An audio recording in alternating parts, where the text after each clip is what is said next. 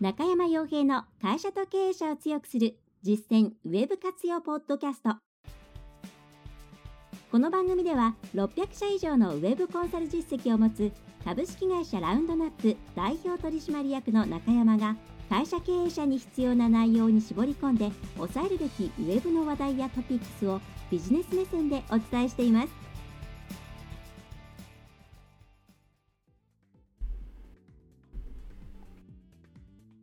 皆さんこんにちは。ランドナップウェブコンサルティングの中山です。それでは本日もウェブセミナーを始めていきたいと思いますので動画の場合はですね YouTube それから音声の場合はポッドキャストの方からご覧いただければと思います。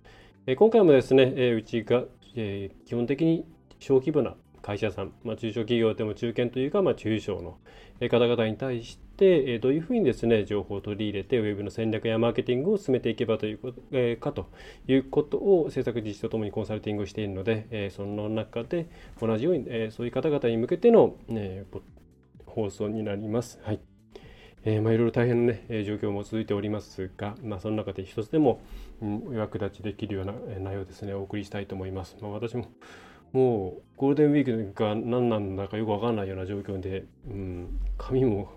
切れずにですね、ちょっとに見苦しい部分もあるかもしれませんが、ごご容赦をいただければと思います。えー、ではですね、早速今回なんですけれども、うん、まあ、えー、まあ、ノウハウなんかっていう話もしてもいいんですけども、いろいろ私もこう、改めていろんな、どこがどんな情報を出しているのかななんていうのを確認しながらですね、えー、そしてそれに対してのどういうリアクションが特にソーシャルメディアなんかで起きているのかということを見ながら、えー、まあ、もちろんですねいい情報とか、うん、役に立つ情報もあるわけなんですけどもそれに対して、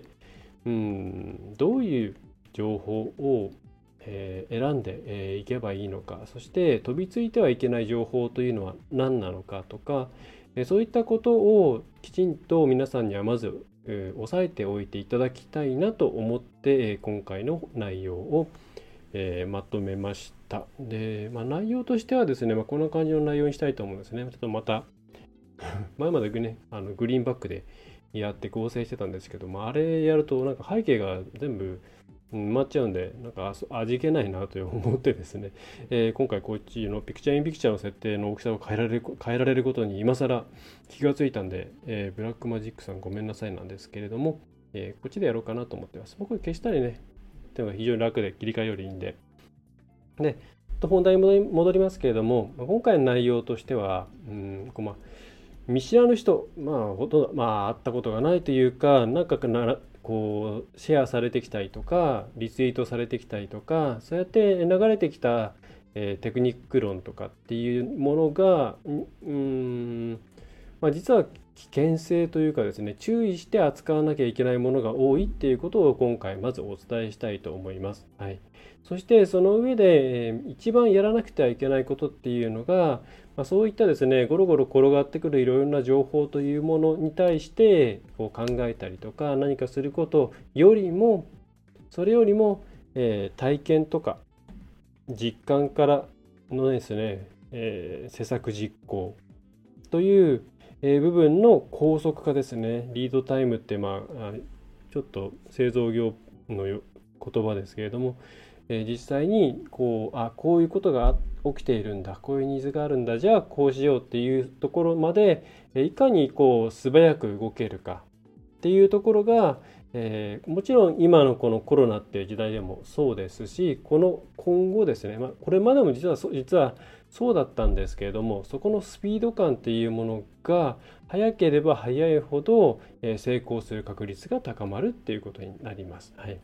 特に小資本あんまりこう余裕がないっていう会社さんは、えー、そういうふうにですねあの小さいいろいろなことをお金のそのまあ目に見える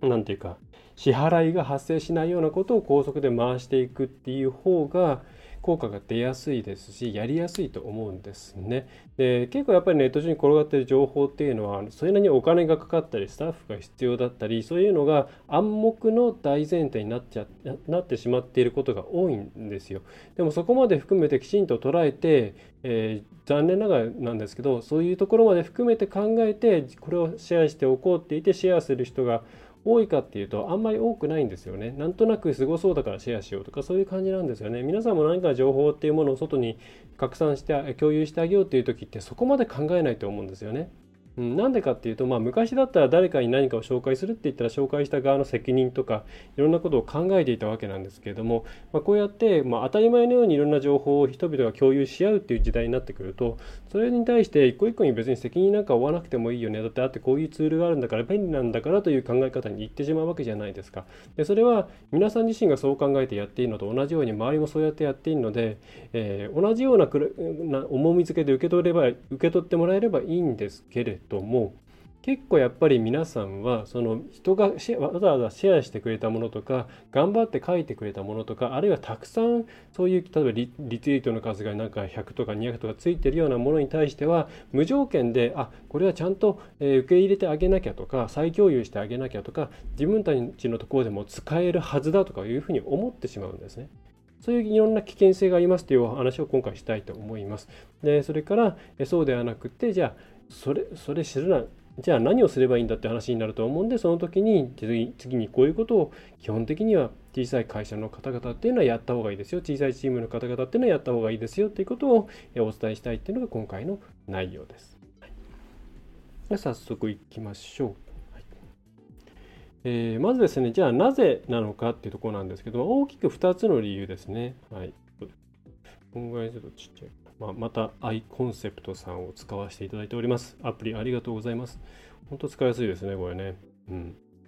えー、ですね、理由、ちょっと下のまあ見切れてますが、もちろんちゃんと全部説明します。それから YouTube の方に、えっ、ー、と、この黒板ですね、の方も一緒にアップしておきます。で、大きく2つの理由があります。で、1つの ,1 つの目がですね、やっぱりこう、流れている情報と、そのまあ、実際情報に対しての情報そのものが増えてるっていうこともあるんですけどそれに対して私はこう思う、えー、私の経験からはこうなんだ。これはきっとこうこういうふうにやっていけばいいに違いないみたいな解釈ですね。まほとんどの情報って割と解釈ですね。はい。情報量が増えているっていうよりはそれに対していろんなことを言う。その解釈自体が可視化されていくのがデジタル世界の基本的なその情報爆発の構造だと私は思ってるんで大体皆さんあの自分の前の情報を見てみると大体誰かの何かに対する解釈じゃないですか。世の中に対する解釈とか、ね、情報そのものが溢れてるかといったらそういうわけでもないですよね。データが溢れてるわけでもないし。でその解釈がすごいまあ恐ろしく増殖しているっていう状況があります。まあ、これはもちろん今に始まったことじゃないし、それから今のこの、ね、コロナって新型コロナっていう時期に始まったことでもなくて、まあ、昔から言われていることで、これはもう5年前とか6年前ぐらいから information diet っていう形でちゃんと情報っていうものを、えー、取りすぎないようにしないといけないよっていうことは言われ続けているわけですね。で、えー、その流れであるんですけども、まあ、改めてちゃんと、えー、お伝えして、えー、おきます。まあ、そういうふうにですね、恐ろしく情こう情報が、えー、肥大化しています。はい。で、まあ、それはまあ理由はもう明白で、えー、皆さんが SNS とかを使ったりブログを使ったりそういうねものがどんどんね、あのー、楽になってきた。昔で言ったらやっぱりちゃんと HTML を書いたりとかそういうことをしなければウェブに情報を載せることはできませんでしたしさらにその前ですねウェブとかインターネットがない時代になってきたら、えー、そもそも情報を発信するっていうこと自体はもう普通の人にはできなかったわけですよね。相当選ばれた人選ばれた業界ねそういう人がまあそのテレビだいわゆるマス媒体なんかを使って情報を発信していくっていうのが基本的なえ道でしたからそこに行くしかなかったわけで、まあ、相当狭い道だったわけですね、まあ、それが今はいわゆるこう民主化っていうものが起きているわけですね。そういうふうに。誰でも簡単にですね今もうあの良くも悪くも簡単に情報を発信できます。はい。まあ、昔一昔前にたくさん炎上したあのー、なんだスーパーとかのああいうところのえっとなんだアイスケースとかに入っちゃうとかあんな簡単なことで簡単に爆発的に情報が広まるっていうのが今なんですね。はい。で、まあ、そういう時代であるでただそれが情報自体がそれなりに整っていたりとか一個一個が、うん、なんだろう、えー、まあどれをやっても別に、えー、それなりの成果が出るよっていうものであればよかったんですけれどもまあもちろんやっぱりそういう民主化民主化していって、えー、その中で玉石混交になるわけですからやっぱり検証しなきゃいけないですよね。はい、全ての人に当てはまるノウハウなんてないんですよ。それは例えばスポーツやっててやっていた方なんていうのはすごく実感湧くと思うんですけど一人一人に合わせたトレーニングがベストであってもう全員が全員ね、これやってれば伸びるっていうのは、まあ、本当に基本的なこととか基礎体力をつけるとか、まあ、そういうことぐらいでそれ以上のものってもう本当その人の体とか生活とかに合わせてやっていかないと登っていけないですよね。でそうやってどうやったって検証しなきゃいけない皆さんにトレーナーがついてるわけじゃないですから、まあ、そういう場合のトレーナーってコンサルタントになると思うんですけれども、えー、その検証というものを行っていく必要があるんですが、まあ、なかなかですねじゃあそれがいいのか悪いのかってわからないですよね。はい、っていうことで、えー、じゃあどうなるかっていうと大体皆さんそれをきっとこれは合っているに違いないとかきっとこれはまあこれは別になんか大した情報じゃなさそうだなっていう雰囲気とか周りのなんださまざまな分かりやすい指標みたいなのをもとにして判断をするんですね。さらに言えばうーんこれはこっち側の人間だからこっちこっち側っていうのはウェブ業界での人間だから、えー、分かることではあるんですけれども実際に SNS とかに流れていない情報ノウハウの方が圧倒的に多いんですね。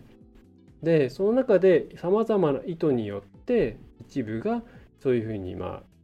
直接事業会社さんの方に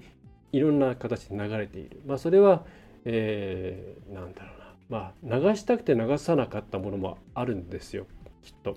その、誰かの会社さんに施工やったものが、それが、まあ、いろいろな紆余曲折を経て、その会社のノウハウみたいになって、その会社自身が発信するとか、まあ、まあ、これは別にも仕方ないパターンですよね。そういったケースもありますし、うんまあ、漏れちゃうってケースもありますしあとは外部から研究されて分かっちゃったような情報もありますけれどもでもこれまああのほとんど何ていう本当に革新的な部分とかっていうのは言わないですねそれは。で言わないのはですね出し惜しみして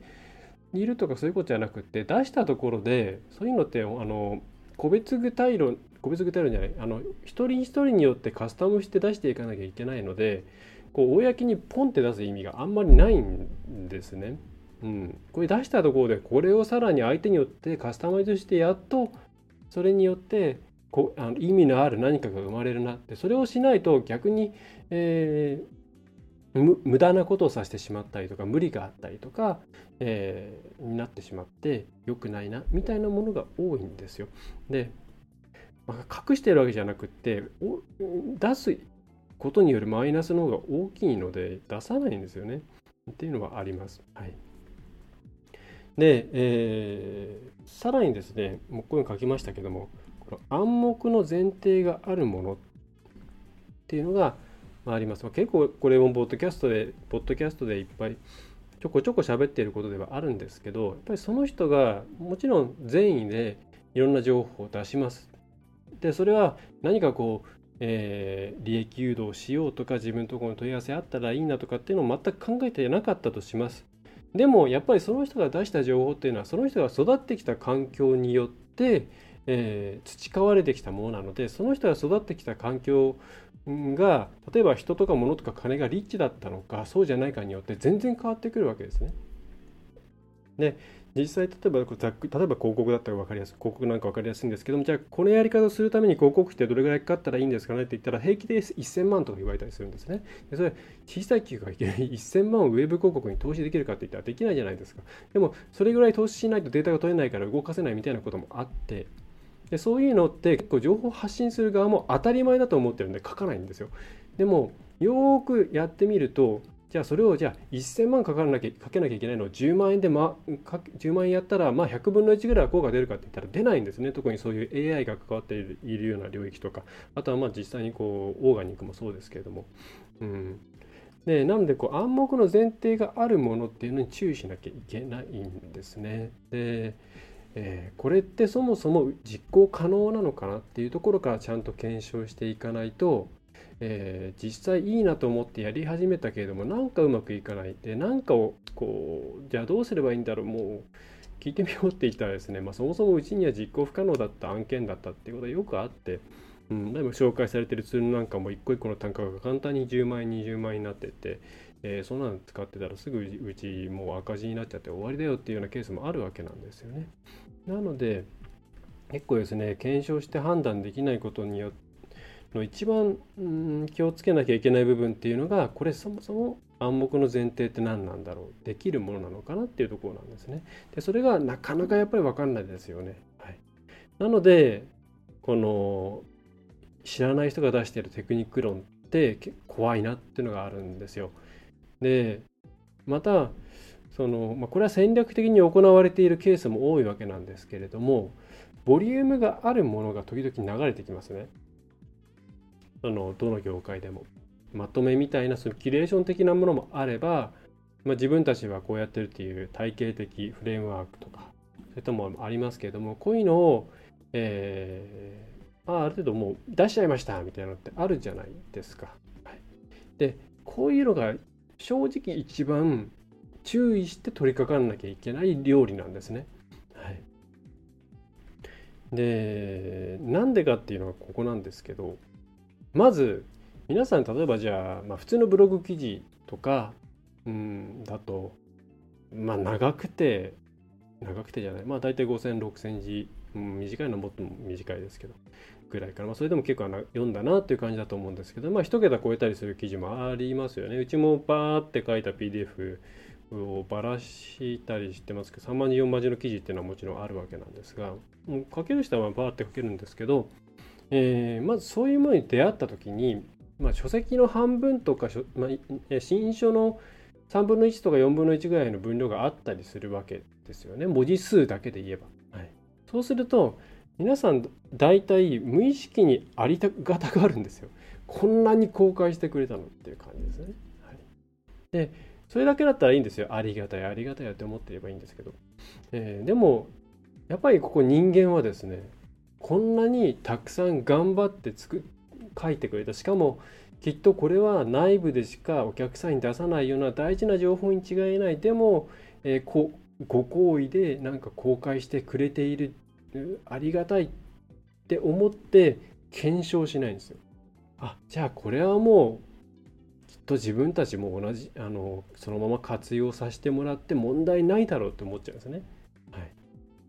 このセミナーもあの30分とか40分やってますけど、えー、その長さ自体に価値を感じてもらう必要なんか全くなくて、まあ、むしろコンパクトにまとめろって言われ、えー、怒られるんじゃないかなと思ってますけどねあのそこは全然価値として考えちゃいけなくて得られたものだけで感じるべきです。はい、そこよろしくお願いします。で、えー、そういうふうに検証しないっていう方向に行きがちで、まあ、これはもうよく言われますねあの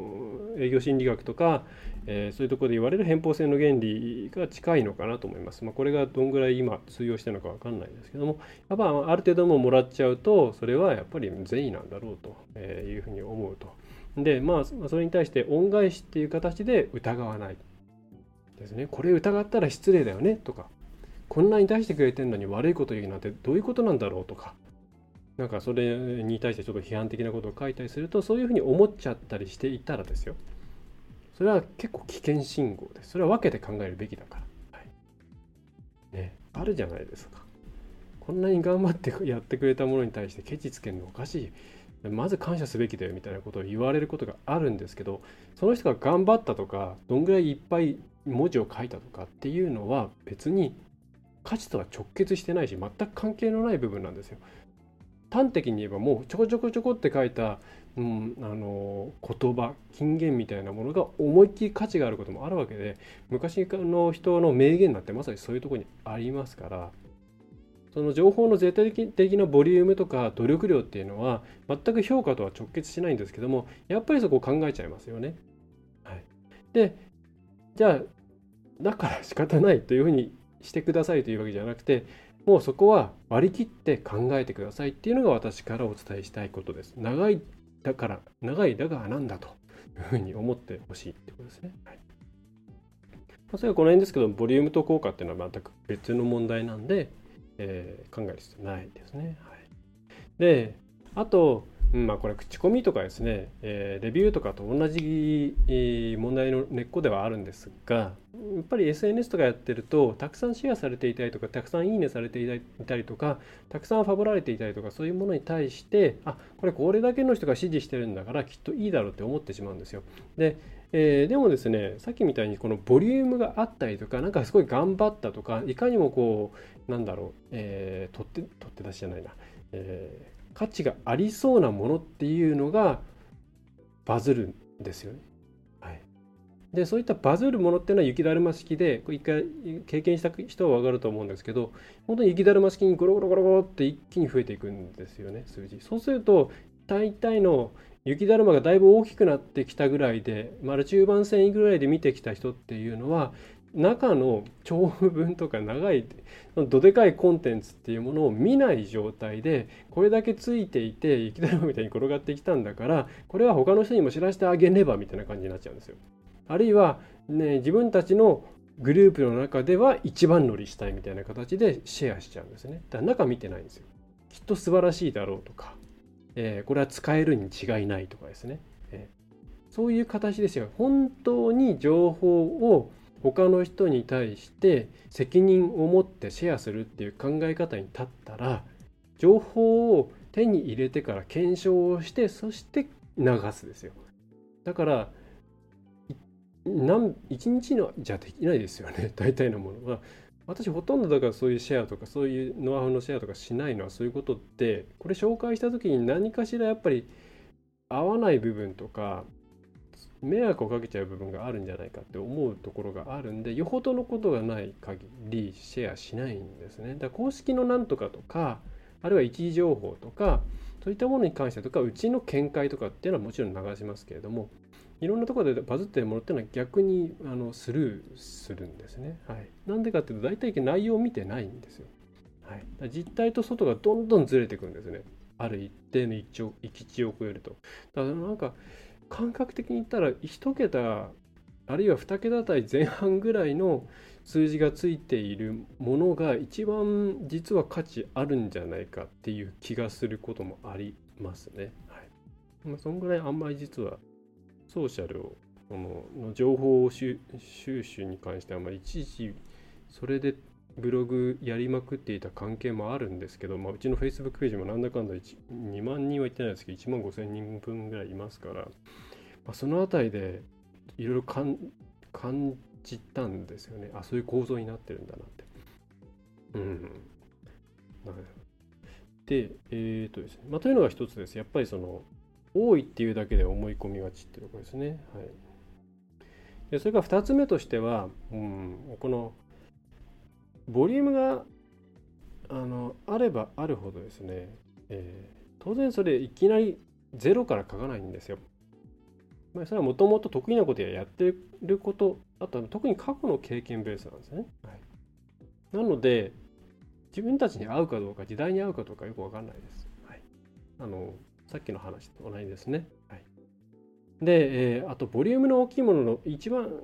困った部分としてはですね一部だけを取り出すと大体効果が薄いんですね。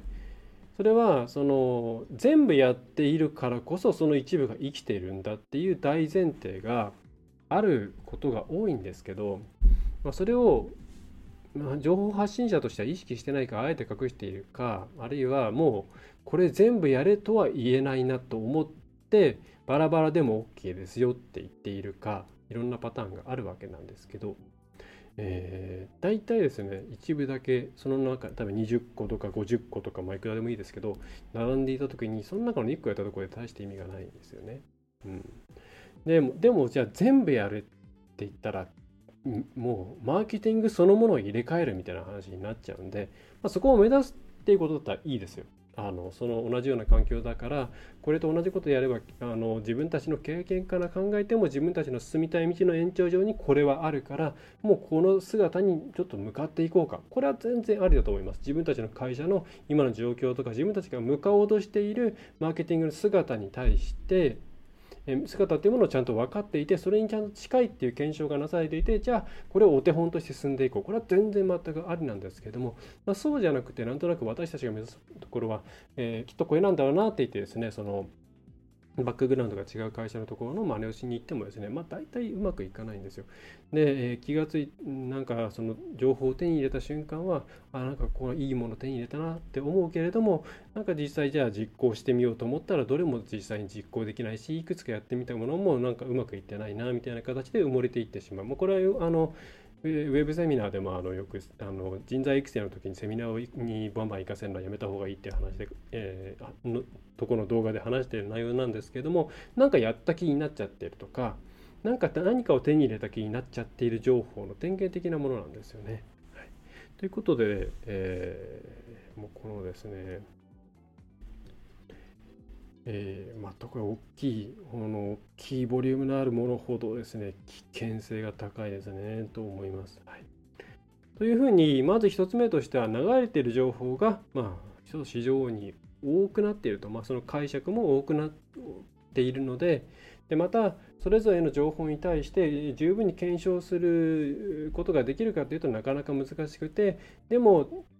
ね、皆さんとしてはじゃあ全部取り入れるわけにもいかないしどれか選ばなきゃいけないっていう状況ですからその時にじゃあ選ぶ基準として結構曖昧なものをベースに選んじゃってるんであわあの成功しないことが多いですよってことですね。はいまあ、なのであの、まあ、あの見知らぬ人のテクニック論に潜む危険性の一つ目としてはですね、え、そういう取捨選択がうまくできないっていうところにあるという内容で。もう一つがですね、賞味期限切れですよね。はい、もう今ですね、世の中の変化のスピードが速いですね。はい、で、これは、昔だったらですね、じゃあ、こういうことが、えー、うまくいく。また DM でこういうやり方がうまくいくと思います。そうですか。じゃあ、えー、やり方を再設計してみましょう。じゃあ3ヶ月後にスタートです。じゃあ3ヶ月後に形が定まりました。じゃあ、えー、次の期から実際にやってみようかテストって言って、まあ、割と年単位ぐらいとかでですね、いろんなことを回していったりしていたわけなんですけど、今年単位でやっていたらもう始める頃には時代遅れですよね。はい、もっと短くって3ヶ月 ,3 ヶ月とかでもまあもっともっともっと早くしないといけない。さらに言うと皆さんの手元に情報がいってる時点で一定の時間が経ってるんですよ。はい、それが最その最先端っていう言い方はあんまり好きじゃないなんでかっていうと別に技術での革新が常に常に皆さんにとってそれにアラインする形で、えー、プラスになってるかとかわからないんで、うんまあ、ちょっとそれはさておき、えー、とにかくノウハウの陳腐化が早くってまた自分たちが何かうまくやったっていうものがコピーされるまでの時間も非常に早いんですね。で、えー、そういうスピード感が速い時に自分たちのところに届いてきた情報が実はもう賞味期限切れあるいは自分たちのところに届いてきた時にはまだ OK だったんだけれどもそれを検討したりして半年後ぐらいに実行する段階では割ともうねこすられちゃって、えー、使いあの効果が出ないっていうことが多いんですね。はい、で、えー、どんなに皆さんがいいやってみようまでの速度を上げられたとしてもそこのリードタイムを極限まで短くしたとしてもやっぱり情報がここまで流れてくるまでの時間っていうのは短くできないですよね。皆さん皆さんのところに情報が届くまでの時間っていうのは短くできない。で、ここっていうのはある程度やっぱメディア中心にコントロールしてきますから、あの、出てくるっていうことはですね、もう真似されたいとか、いろんなことされてもいい段階なんですね。はい。でさらに出てきた瞬間にあの早い企業は即座にそれを、えー、大きな規模大規模ある程度の規模で展開しちゃうのでそこでそのどうしても差がついてしまう、だから世の中の情報をもとにそれになるべく早くついていってそれを、えー、実行していくっていうやり方は結構ですね思っているほど効果が出ないことが多いんですね。えー、なので、えー、特に、まあ、メディアメディアのでメディアって日付が入るんでなんか最新情報感があるんですけど全然そんなことなくて、えー、ちゃんとそれは当然情報を出す側っていうのは自分たちがいろんなことをやって手に入れたノウハウを出すわけですからいろんなことを考えて出してますから。はい、ということで、まあ、その見知らぬ人見知らぬあのよくわかんないとこからのテクニック論とかっていうのはこういう、えー、精査ができない検証ができない間違いがちっていうところとすでに賞味期限切れになってる可能性があるっていうところこの2点がえー、私としては一番怖い危険な点だというふうに思っていて正直うんまあ、これ端っこにも書いたんですけどね。バズっているものほど見ない方がいい気がしますね。うん、バズっているネタを真似してうまくいったことがあるかっていうと多分野とかになってくると、まあ、まあまだ違うんですけど特にウェブのマーケティングとか営業になってきたら営業っていうまあデジタルですね。デジタルの分野になってくるとまあないんじゃないかなという気がしています。はい、だからあのあんまりこれは前 YouTube で情報収集する時の注意点みたいなのも出しましたけど、まあ、今回まあどっちかというとソーシャルメディアとかソーシャルメディアから誘導されるいろんな各企業さんのメディアとかですかねの情報っていうものでテクニック論なんかがあった時にはこういう観点で警戒しながら読んだ方がいいです。でこれは別にそのそういう情報の出し方をしている人たちをディスりディスりたいわけではなくてむしろ皆さんにそうやって読んでもらって正しい解釈をしてもらって来てもらった方がそういう会社さんも嬉しいんですよね。なのでお互いいいことなので、えーそういうふうに解釈してやった方がいいと思うんですよね。うーん。まあこれはねあのいろんなことがあるんです。本当に。あの何と言ったらいいかわからない言いづらい部分というわけではないんですけれども、えー、まあ、とにかくそういうあの面倒くさいとかありますね。はい。うん。だうちの情報なんかもそんなあのじゃあこの人の情報は信じ合えるっていうふうに思ってもらえればもう嬉しいんですけどその中のことを実行して価値があったらまあ評価してくれればいいかなというふうに思ってます。ただ一応うちはそんななんかトレンドネタは追ってないので、うん、あの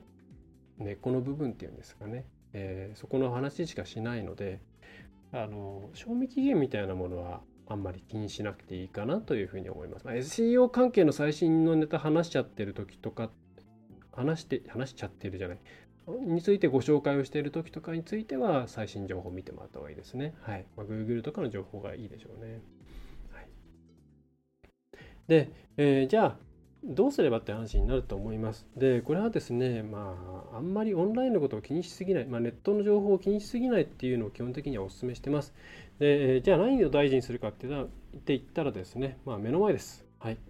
皆さんの目の前にいるお客さんですから物理的なものも、まあ、そうかもしれませんし、えー、っと、まあ、実際会ってないメールとか電話のこともあるかもしれないですけども、そこの情報を大事にした方が絶対にいいです。はい。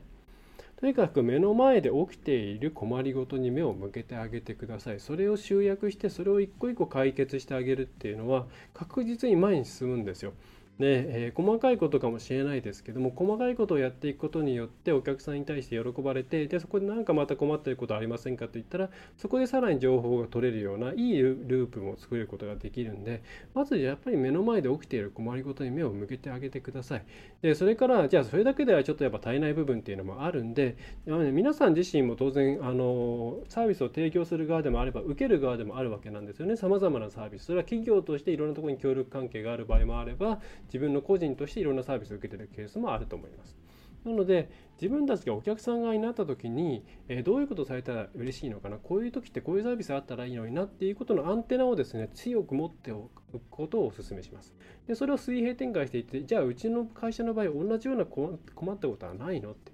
なんでこういう時にこれがないんだろう？この場所にこれがないんだろう？えじゃあ自分たちのところではどうなんだろう？っていうふうに考えていくことによって直接のお客さんのフィードバックだけではなく、えー、もっと幅広いですね気づきみたいなものを得ることができます。はい、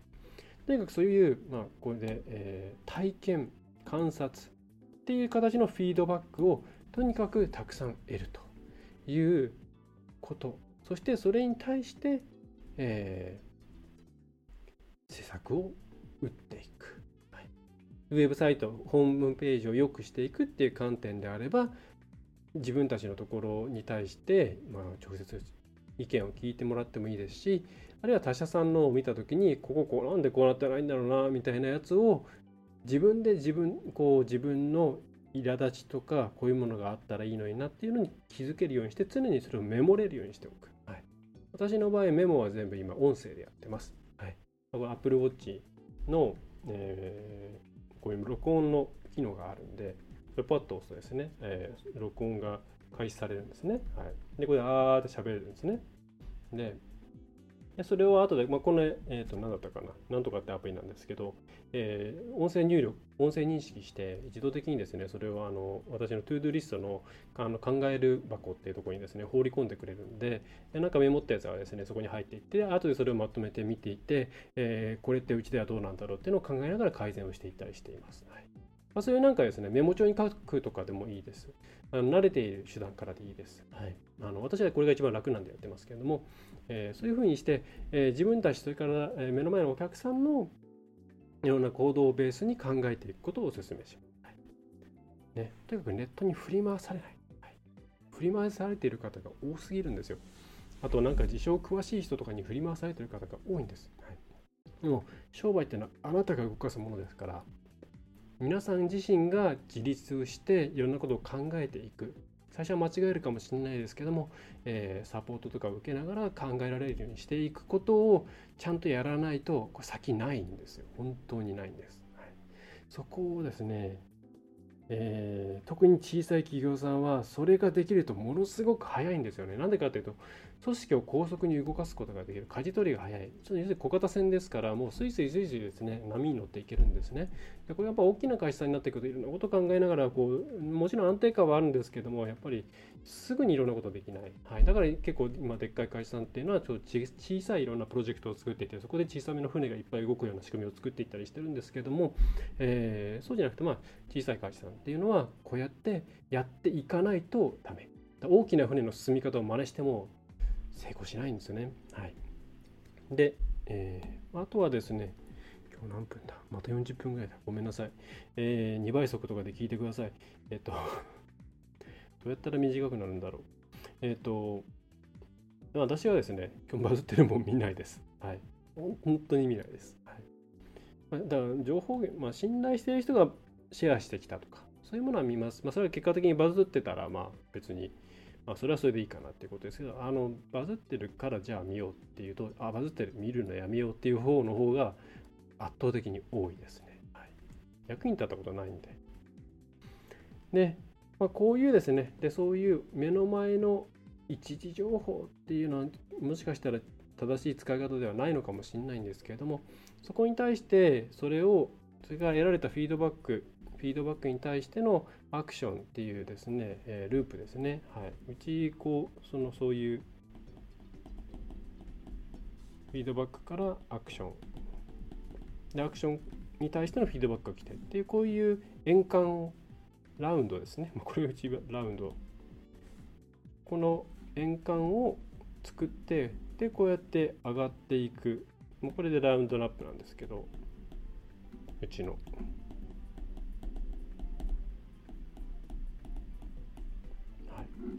まあ、こういう伸ばし方がちっちゃい企業さんには最高だと思ってます。まあ、それはそういうふうにフィードバックとアクションをいかに高速で回せるか。はい、でそれは、えー、やっぱりですね、ネットの情報ではなくて、目の前のお客さんの情報を元にした方がいいです。まあ、なんでかっていうと、うんまあ、そもそものこのフィードバックの品質がネットの情報だと悪いからです。はいえー、ということで、えー、またこれ貼っておきますが、まあですね、本当に、なんでしょ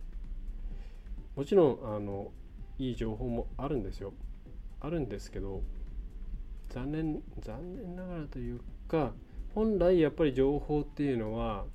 受ける側がちゃんと精査をしていかなければいけないんですね。そこまで考えて情報なんか出してくれないんですよ。あなたに合うかどうか分かりませんなんて毎回書いてくれるわけないんで、えー、それはあの情報発信者の方が何か悪いことしてるっていうよりは、やっぱりあの皆さんとしてはそういう形でやっていかなきゃいけないよっていうことですね。うん。ね、あの、いろんなうん意図的なものもあります、まあ、そうじゃないものもありますけれども、えー、もちろんいいものもあるんでそれは、えーまあ、これ実際にこれ使えたっていうこととかあこれ同じ思考プロセスを踏んでるとかそういうものに対してはきちんとあここの出している情報っていうのは自分たちの状況と似てるし、えー、おそらくバックグラウンドとか前提条件も似てるからフォローしておいたらいいだろうっていうものをそういうものはどんどんどんどんフォローしていってそこの情報は優先的にとって実行していけばいいと思うんですよね。うんそうじゃなくてなんか外から突然やってきたようなものっていうのはやっぱり注意してやっていかないとただリソースを食ってしまって終わりになってしまいますよっていう内容でした。えー、ちょっと話があっちゃこっちゃに飛んで、しまいましたが、えー、特に今いろんな情報がですね、え流れてきていますしここのタイミングで対面で情報を与えるっていうことができなくなった関係で相当量オンライン上で情報を発信して、えー、まあそれは見込み客化を企むとか、えー、ファン化を企むとかそういう行動が、えー、一気に増えてきています。だから相当今情報量増えまくってますよね。ウェビナーそこら中でやってるのと同じですけれども。なので今ちゃんとこういう注意する、えー、習慣をつけておかないと結構振り回されてお金だけ使ってそのもらえる200万円とかなんかもそういうことに使っちゃってあらあらっていう形になってしまうんでとにかく気をつけていただければと思います。はい。えー、そんなところですかね。はい。ということで、じゃあ今回のですね、えー、ウェビナー、それから、えー、ポッドキャストということは以上になります。えー、ぜひですね、まあ、あのすぐにお返事できるか分かりませんが、これってこういう状況でもあの活用できますか？みたいなものは、えっ、と、なんだ、問い合わせフォームから送っていただいてもいいですし、えっ、ー、とコメント欄だとちょっと返信しづらいんで、えー、何がいいかな。えー、メールで直接匿名で送ってもらってもいいですし、あと、なんか確かツイッターに質問箱かなんか置いといたんで、そこに投げてもらってもいいです。できる限り、えー、お返事をしたいと思っています。はい。えー、それではですね、え最後までご覧いただきましてありがとうございました。え小さい会社がウェブを活用するために、えどうしたらいいかと。いうことでお悩みでしたら、ラウンドナップまでお問い合わせいただければと思います。はい、また他の動画もぜひ、えー、ご覧ください。また、えー、チャンネル登録、役に立ったなと、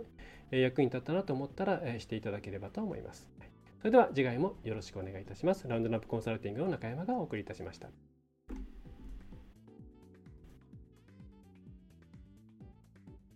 今回の内容はいかがでしたでしょうか？ぜひご質問やご感想をラウンドナップコンサルティングのポッドキャスト質問フォームからお寄せください。お待ちしております。また、ホームページにてたくさんの情報を配信していますので、ぜひ、ブログ、メールマガジン、郵送ニュースレターや各種資料 PDF もご覧ください。この世からウェブを活用できない会社をゼロにするを理念とする株式会社ラウンドナップがお送りいたしました。